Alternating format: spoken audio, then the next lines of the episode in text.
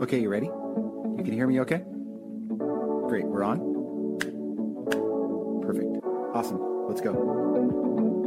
I'm Peter Little, lead pastor at Christ Pacific Church in Huntington Beach, California. We're cultivating a community of faith, hope, and love that follows Jesus into the world. And you're listening to our Sunday Sermons podcast. To learn more about us or to subscribe to this podcast, visit us at cpchb.org. Thanks for listening. Good morning. My name's Dean Bobar. I'm the adult life minister here. A picture is worth a thousand words. A picture is worth a thousand words.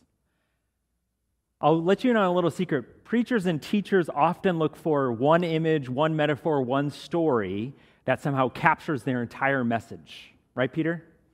And I found mine. I was scrolling through Tuesday on Instagram and I came across Krista Little's uh, Instagram account and I found some images there. So it's actually not just one image. So it's actually three images are worth a thousand words. Um, so is it 3,000? I don't know. I don't know the math there, but you, you get the point. Is sometimes you find these images that just capture certain things for us. And so these images are from her account, and she shared the actual ones with me. And it's about this artistic form known as kintsugi, and basically involves taking pieces of real life art or different everyday things, and they're either broken or you intentionally break them, and then they're put back together. But Krista does a much better job of describing it because she's a professional artist and went to school for all this stuff and knows her stuff. So this is what she shared with me. Kintsugi is about mending looking for the landscape caused by the damage rather than repairing the broken pieces in an attempt to hide the past of the object. One transforms the fractures, embracing rather than forgetting the story of the object. Isn't that a beautiful way to do art? Is that there's brokenness, but it gets put back together, but the brokenness doesn't get hidden. Krista, did I do justice to that? She, if, she could probably do even better justice to, to it than I could. But, friends, here there's this image, this set of images that captures for us the story that we find in Scripture, the story of redemption. You see, God has created us for deep communion with Him and authentic relationship with one another. But each one of us has broken longings for relationship because of sin, because of sin's power, because of sin's presence in our heart and in our lives. But the good news is that these are being redeemed in Christ and through the Spirit, we're experiencing the rescuing from these, the destructive effects of these broken longings, and we're being restored in Christ in relationship with God and his people in the church. Now, this is where God's redemptive work is different from kintsugi, because in the end, when Christ returns, he'll make all things new. Now, I don't know how the brokenness and the scars of life will get included into our resurrection bodies in the new creation because when Jesus was resurrected, do you remember what he said to Thomas when Thomas was doubting? Do you remember what he said? What did he say about his, his, about his scars, his, his side and his hand? He said, Put your fingers in there, test it. So somehow, even though Jesus was resurrected, the scars were still there. So that's a mystery there. We don't quite understand, but we do know that there's a new creation. It's not just about putting back together the, the broken pieces, it's not just about mending. This morning, we're going to talk about two pieces of good news related to the gospel, this redemptive work of God. The first is God's desire for relationship in the gospel and in creation. And then we're going to talk about God's design for the church. God's desire for relationship and then God's design for the church. This is the first of four messages in a new series we're calling Beautiful Community. And it's a double meaning. There's a heavenly meaning where we're talking about the community that God the Father, God the Son, and God the Spirit each share with one another. And then we're going to talk about, you could say, the earthly community, the one that's reflected in relationship to God in the church, the beautiful community that we are created and redeemed to be that reflects the kind of community that God shares. Does that make sense? So, put another way, we're going to hear in various scripture passages about the identity of God and about our identity as the church in relationship to God. So, when we use the word God as Christians, we mean something different more often than not, maybe always, than when Jews or Muslims or atheists or deists or whatever isms or ists you want to talk about when they refer to God. The Christian faith refers to the triune God. There's, we talk about the Godhead, the being of God, and there's three persons in the Godhead God the Father, God the Son, and God the Spirit. Basically, we're talking about the doctrine or teaching of the Trinity. And you can explain the doctrine, the teaching, but you can't explain God. We're not going to be able to exhaust the mystery of who God is Father, Son, and Spirit, and how there's one God, but three persons in the Godhead. But what we can hear from God is some of the good news about it and what it means for us as the church. So here's where we're going over the course of the, these four weeks. This morning, we're talking about the Father's beautiful love. Next week, we're talking about the Son's beautiful generosity. Third week, we're talking about the Spirit's beautiful work. And then we're bringing it all together in the last week, talking about the church as the beautiful community. Sound good? Does it make sense? So let's get started with the Father's beautiful love, with his desire for relationship. How many of you have heard the gospel proclaimed in John 3:16? Right? You, you might actually see it if you go to, uh, go to some celebrations or if you're watching, uh, watching sports. So what is John 3:16? Can, can we maybe recite it together? Okay? For God so loved the world that he sent his one and only son that whoever believes in him will should not perish but have everlasting life. We have different translations probably remembered, but you kind of get the, the basic gist. It goes on to say in verse 17, For God did not send his Son into the world to condemn the world, but in order that the world might be saved through him. So God sent, God the Father sent Jesus in love into the world to save us so that we might have eternal life with God. And what we hear in this week's verses that were just read by Jim is that this life with God is one where we share in the very love that God the Father has for God the Son. And I talked about this a couple weeks, and we're going to go a little bit deeper into it and look at it at a different angle. But that's the good news about God's desire for relationship. So let's read again in John 17, and I want you to listen for Jesus' desire for relationship as he shares God's heart. He says, Father, I desire that they also, whom you have given me, may be with me where I am. By the way, he's praying not just for his first disciples in John 17, He's actually praying for his future disciples, you and me. So th- these are actually Jesus' words praying for you right here, right now, and for me as well, as we're part of God's people. That they may be with me where I am, experience that fellowship, to see my glory that you have given me because you loved me before the foundation of the world. O righteous Father, even though the world doesn't know you, I know you, and these know you that you have sent me. He's just about to go to the cross, and so he's praying about his disciples right there. I made known to them your name and will continue to make it known that the love with which you have loved me may be in them and I in them. Did you hear there Jesus' desire for relationship, God the Father's desire for relationship? I desire that they may be with me where I am, experiencing the very glory and love of God. Jesus knew about, experienced, proclaimed the Father's beautiful love. That's why he was sent. It's all over his ministry in the Gospels as he interacts with sinners and outcasts, as he performs miracles, as he declares that God's kingdom has come, as he dies on the cross and rises again. It's all infused with the Father's beautiful love. And it's also our destiny and purpose as God's people, as the church. So, what is it that makes God the Father's love so beautiful? It's because it's a love that overflows to bless others. One image that theologians have used over the years, it's, it's like, a, it's like a, um, a well that's just overflowing with water, just bringing life to all in relationship to the well. Just a, another kind of picture there. So I guess we're at 4,000 words now. Now, did you notice that this is the love that God the Father, God the Son, and God the Spirit share? Because Jesus said, The love with, with which you love me before the foundation of the world. This is the love that God the Father, God the Son, God the shared, all, God the Spirit all shared before creation even happened. And so when creation does happen, it's not because God needed anything. but it's because God wanted to overflow his love to bless others.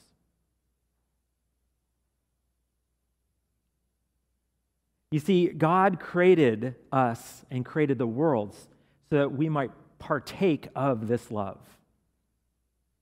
In other religions, the gods or God or higher power creates out of some sort of need, usually, except for Judaism, because our faith is related to that.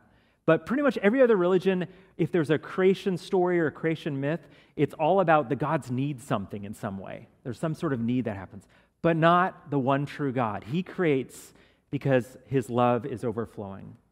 Dallas Willard, a spiritual philosopher and theologian uh, of the 21st century, um, predominant Christian theologian, he talks about the reason that, that the triune God created as being like a parent giving birth to children out of a healthy desire. The parents don't need the kids, but the parents want to expand the circle of their love to include their kids into that. So it's not a matter of dividing the love, it's a matter of expanding the love and including that into there. It's not because the parents need the kids, but they want, their, their, they want to bring children into that loving family experience. So whenever parents do that, you're reflecting God, God in his creating activity. Does that analogy make sense there? And so God expands the circle of his love, you could say. God created the world and humanity out of this overflowing love. Go with me if you'd like, or you can listen to Genesis chapter 1, verses 26 through 28. Genesis chapter 1, verses 26 through 28, on day six of creation in the first creation account. This is as God the Father is speaking the word, and God's Spirit is making it happen. Then God said, Let us make man in our image. Do you notice the word our there? after our likeness, and let them have dominion over the fish of the sea, and over the birds of the heaven, and over the livestock, and over all the earth, and over every creeping thing that creeps on the earth. So we're created to have stewardship over the rest of creation. And then it says, So God created man in his own image. In the image of God, he created him. Male and female, he created them. And so we are created in God's image. We're created for a relationship with him. He speaks to us, and we respond in faith and obedience and in fellowship. And notice it says, male and female, he created them. There's a, there's a relationship that we are to have in, with one another in our creation. And then finally, verse 28, it says, And God blessed them, and God said to them, Be fruitful and multiply, fill and fill the earth and subdue it, and have dominion over the fish of the sea, and over the birds of the heaven, and over every living thing that moves on the earth. God bless them. God's love is overflowing, blessing them to experience that life and to reflect that same love in taking care of the rest of creation. So that's the creation of the plate. But then things get broken. Beginning with the first human beings, we begin to rebel against God, and that's really what sin is. We begin to have these destructive longings, these broken longings. We still have the longings for deep communion with God and authentic community with one another, but now these longings are misguided, they're broken. Pastor Gary Watkins, our uh, former senior pastor, describes sin this way. He said, One way that you can define sin is an illegitimate way to fulfill a legitimate need. An illegitimate way to fulfill a legitimate need. So, at bottom, at root, fundamentally, we're, we're, there's still goodness there, but it's broken, it's misguided as we long for relationship. The good news is that through Christ and by God's Spirit, we are redeemed. He's mending the plate and will one day recreate the plate. Jesus dies for our sins on the cross to bear the punishment for us. He gives us new life in his resurrection where we begin to partake of this eternal life that begins now, in part.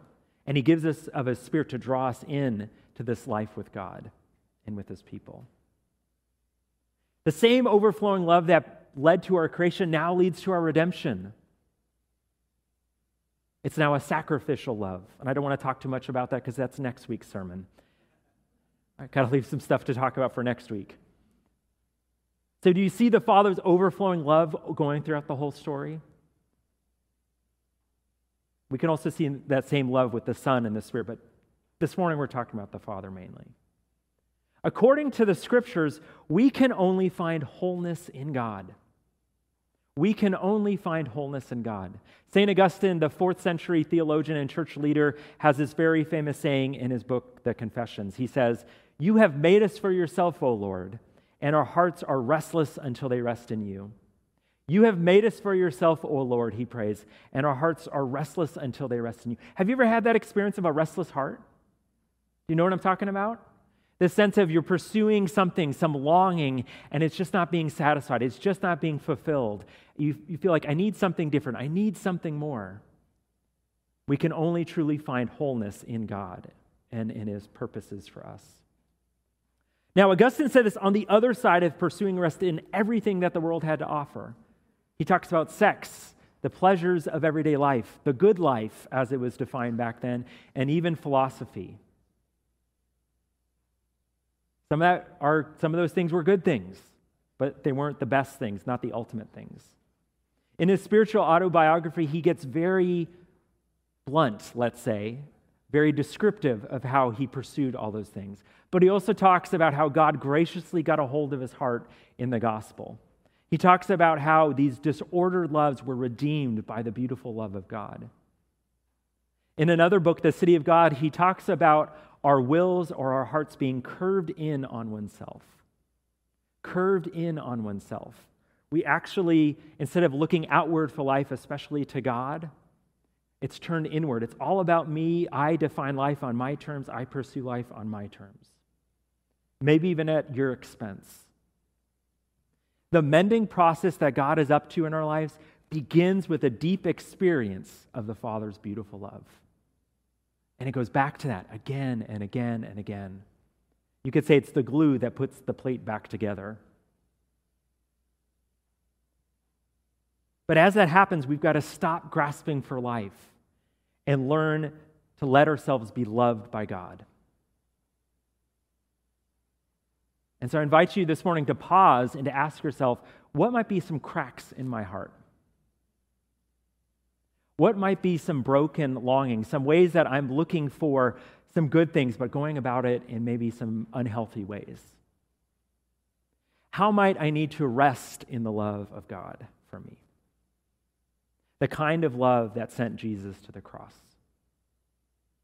David Benner, this Christian uh, theologian and psychologist, has this beautiful metaphor. He talks about the love of God being like a gentle river. How many of you have ever gone like tubing or gone in like the American River and it's not too crazy, it's not like rapids, and you can just kind of float down? Do you know what I'm talking about? It's not too shallow where your, you know, your back's hitting on rocks. You know, it's maybe a few feet deep and you're able to just rest and you just kind of go down. He says that's what it's like to rest in the love of God. Have you ever tried to float but you're tense? What happens when you're tense like that? You sink, right? You, have to, you have to just to learn to relax, to, to trust that the water can hold you. And he says that's what it's like to rest in the love of God. We've got to stop being so tense, trying to reach for life on our terms, and let ourselves be loved by God. Because God wants us to experience that love, but we have to let Him in. The Father wants to embrace us, but we need to stop running and turn around and let Him embrace us, and we need to embrace Him back. And so I invite you, friends, to, to explore what does it look like to relax, to rest in God's love, to let yourselves be loved by Him. So we're getting to know the one true God, beginning with the Father, and we're seeing the Father's beautiful love, this love that overflows to bless others. In getting to know God, we also get to know ourselves as well. We get to hear God's design for the church. Look with me, if you would, at verse 26 back in John 17. Jesus said, I made known to them your name. He's talking about his disciples right there. Your name, your person. He talks about God as being the righteous Father. He talks about God's love all throughout the Gospel of John, especially. And he says, I will continue to make it known. That's good news. That means he's doing it for us right here, right now, and today. That the love with which you have loved me may be in them, and I in them. He's making God known for the purpose, for the result that God the Father's love, this beautiful love, this overflowing love that desires to bless, is in us. Because He, Jesus, is in us. It's not just out there. We don't get to just know about it. It's actually in us. It's right there. It, it can't get any closer. And it's designed by God to be a transformative experience. It's in us, and then it goes out of us, flows out of us. We become like that kind of well, you could say. God's beautiful love is designed to bring about authentic community. This is really cool. If you're in John 17, go back a few verses to John 17, verses 20 and 21. I didn't have us read this whole passage because there's a lot in there, but I want to go back to verses 20 and 21 as Jesus begins praying for you and for me. He says, I do not ask for these only, these disciples but also for those who will believe in me through the word, as the gospel goes from generation to generation, all the way down to you and me today. That they all may be one, just as you, Father, are in me and I in you. That they also may be in us, so that the world may believe that you have sent me. Jesus says, I'm praying for them that they might have the same kind of loving unity that I share with God the Father. Did you catch that? That's the kind of unity that he desires for us. That we are loved and loving one another. We are known and knowing one another. That's God's design for the church. And did you catch that it's a witness to the world? The world will look at our beautiful community and say, hey, there's something different about you guys. Why? Why are you different? We say, well, let me tell you about the Father's beautiful love that sent the Son into the world. Let me tell you this good news. Together, we are to be united in love, just as the Father and the Son are united in love. When you are deeply loved by God, you are freed up to make known your cracks. You're freed up to say, hey, I've got some cracks, but I'm also being redeemed. There's a freedom that comes when we find rest in the God who loves us so much that he sent his son to die for us. When we experience that kind of love, there's a security, a safety that comes. It's been about a month or so for most of us, at least for adults, where we haven't had to wear masks, right? How many of you during this time of the pandemic met someone for the first time with a mask, and in the last month you saw them without the mask? Okay? How many of you have had the experience when you went, oh, that's the same person I met four months ago? I just realized, like, I'm talking with this person without a mask on, and now I'm realizing I met this person in church or the grocery store at my son's school or whatever, and I realize, oh, this is the same person. Anyone? Anyone else? A few people? Okay, you got to laugh a little bit about some of this stuff. Or, or you, you realize, that guy's got a mustache. I didn't know he had a mustache. Or, or you realize, I thought that, that I thought that this woman looked differently, or that man looked differently underneath there. I imagined a different kind of smile, but I didn't think that person looked like that. These are the kind of thoughts that go through my head. So I don't know if they're helpful or not. Um, but, friends, for us as a church, if we desire authentic community that God's designed for us, we got to take off the masks. We have to take off the relational masks. We need to say, This is me cracks and all. We don't do that, we don't have that kind of deep relationship, that kind of deep community. And why do we put on masks? I think it's to cover up our brokenness. We don't want to show people that we have the cracks. I don't feel safe enough, secure enough to let you see the ways in which I'm cracked. Now, this doesn't mean that we just go around just revealing all our deepest, darkest secrets to every person we run into at the grocery store. But knowing the Father's beautiful love gives us the security to know that I don't have to guard myself as I used to. I can do life differently. It can look different than how it used to. When I first became a believer, the first few years of my walk with the Lord, were really focused on knowing that God loved me. I struggled with the questions of election, predestination. Could I lose my salvation? And after a lot of prayer, scripture reading, reading theology books, talking with believers who are further along the way, I was reassured by God God, I know you're not going to abandon me just as my earthly father did.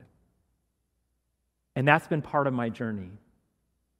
What's been part of your journey? Where are you at in your journey to more deeply experience and know the Father's love? Now, some of you are maybe picturing right now kind of a funny image. You might be picturing a mask with a, or a plate with a mask on it. I know I'm mixing metaphors here, but are you guys tracking with me? Are you guys following along? Yeah? It's making sense?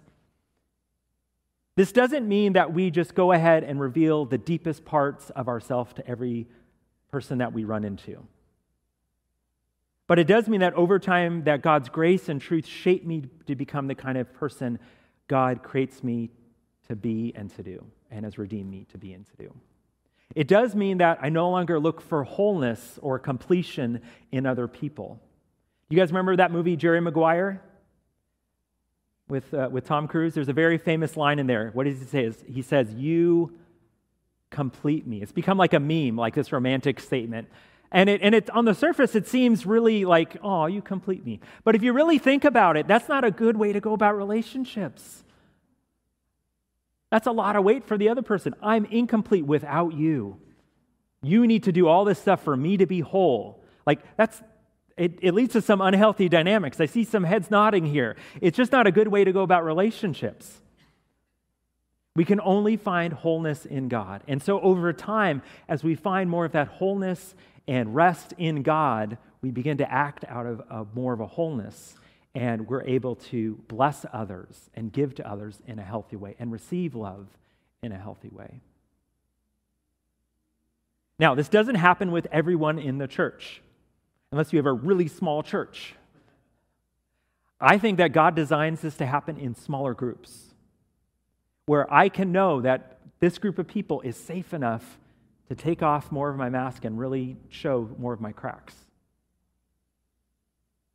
And this is one of the reasons why we believe that Christ Pacific life groups are so important. These are places where you can go deeper in authentic community with one another, grow deeper in growth areas, and grow together as we respond to the gospel.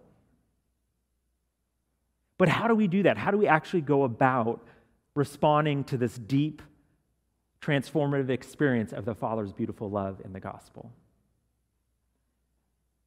I think there's four elements to build on and I'm drawing here from John Trent's book, uh, Leading from Your Strengths, too. The first area, the first thing to build on, the first foundation is commitment.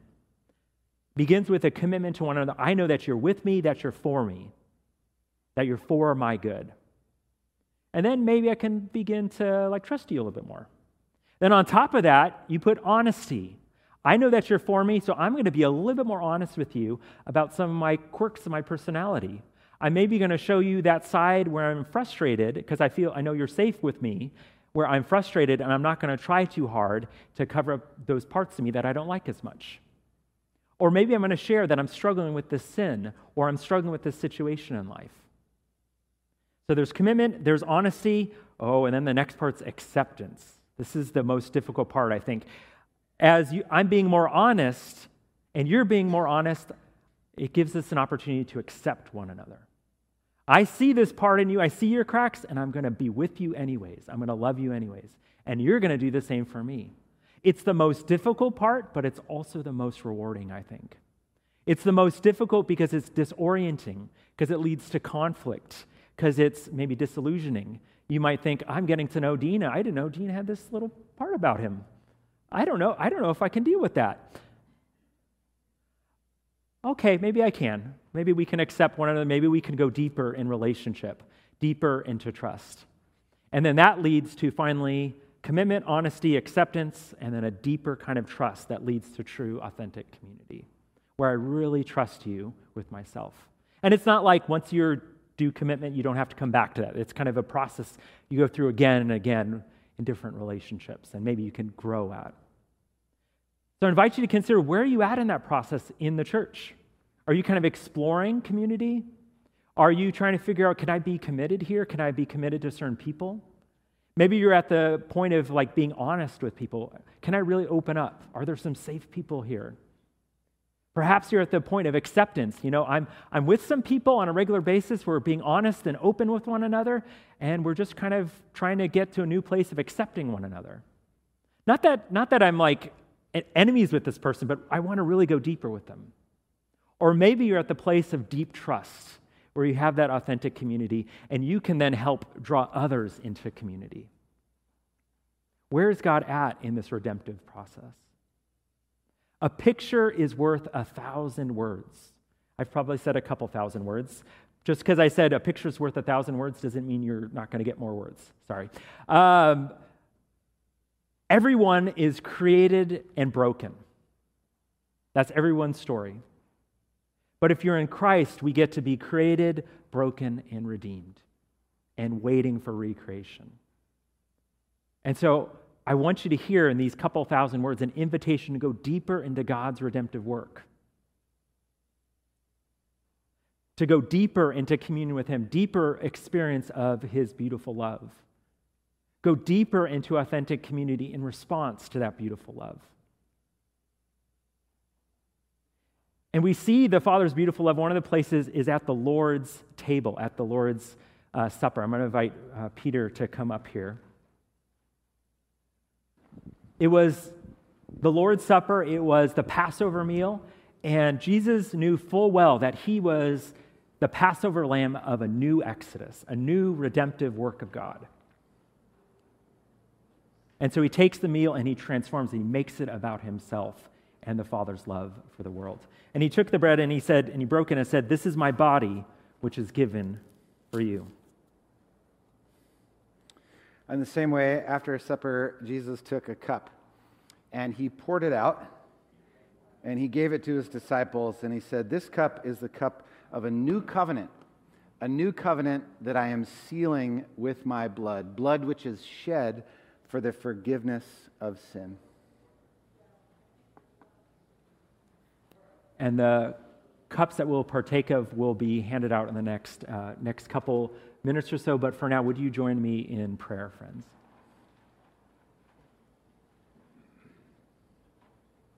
Gracious Heavenly Father, we thank you that you are defined by this beautiful love. As is the Son, as is the Spirit. But Lord, we thank you that you sent the Son to die for us. We trust in him, we receive new life from him. Once again, we thank you that we get to be your people. That you have redeemed us, you are redeeming us, you will redeem us. Lord, meet us wherever we're at. Cracks and all, Lord, help us to know more deeply your love. Help us to experience it together. Lord, I ask with each person hearing this and each person here that they would experience your presence in a new and fresh way, that they might know a deepening experience of your love. In Christ's name we pray. Amen. Thanks for joining our Christ Pacific Sunday Sermon Podcast. To hear more of our sermons, or to subscribe, or to learn how you can be engaged with what we're up to in Huntington Beach, please visit us at cpchb.org.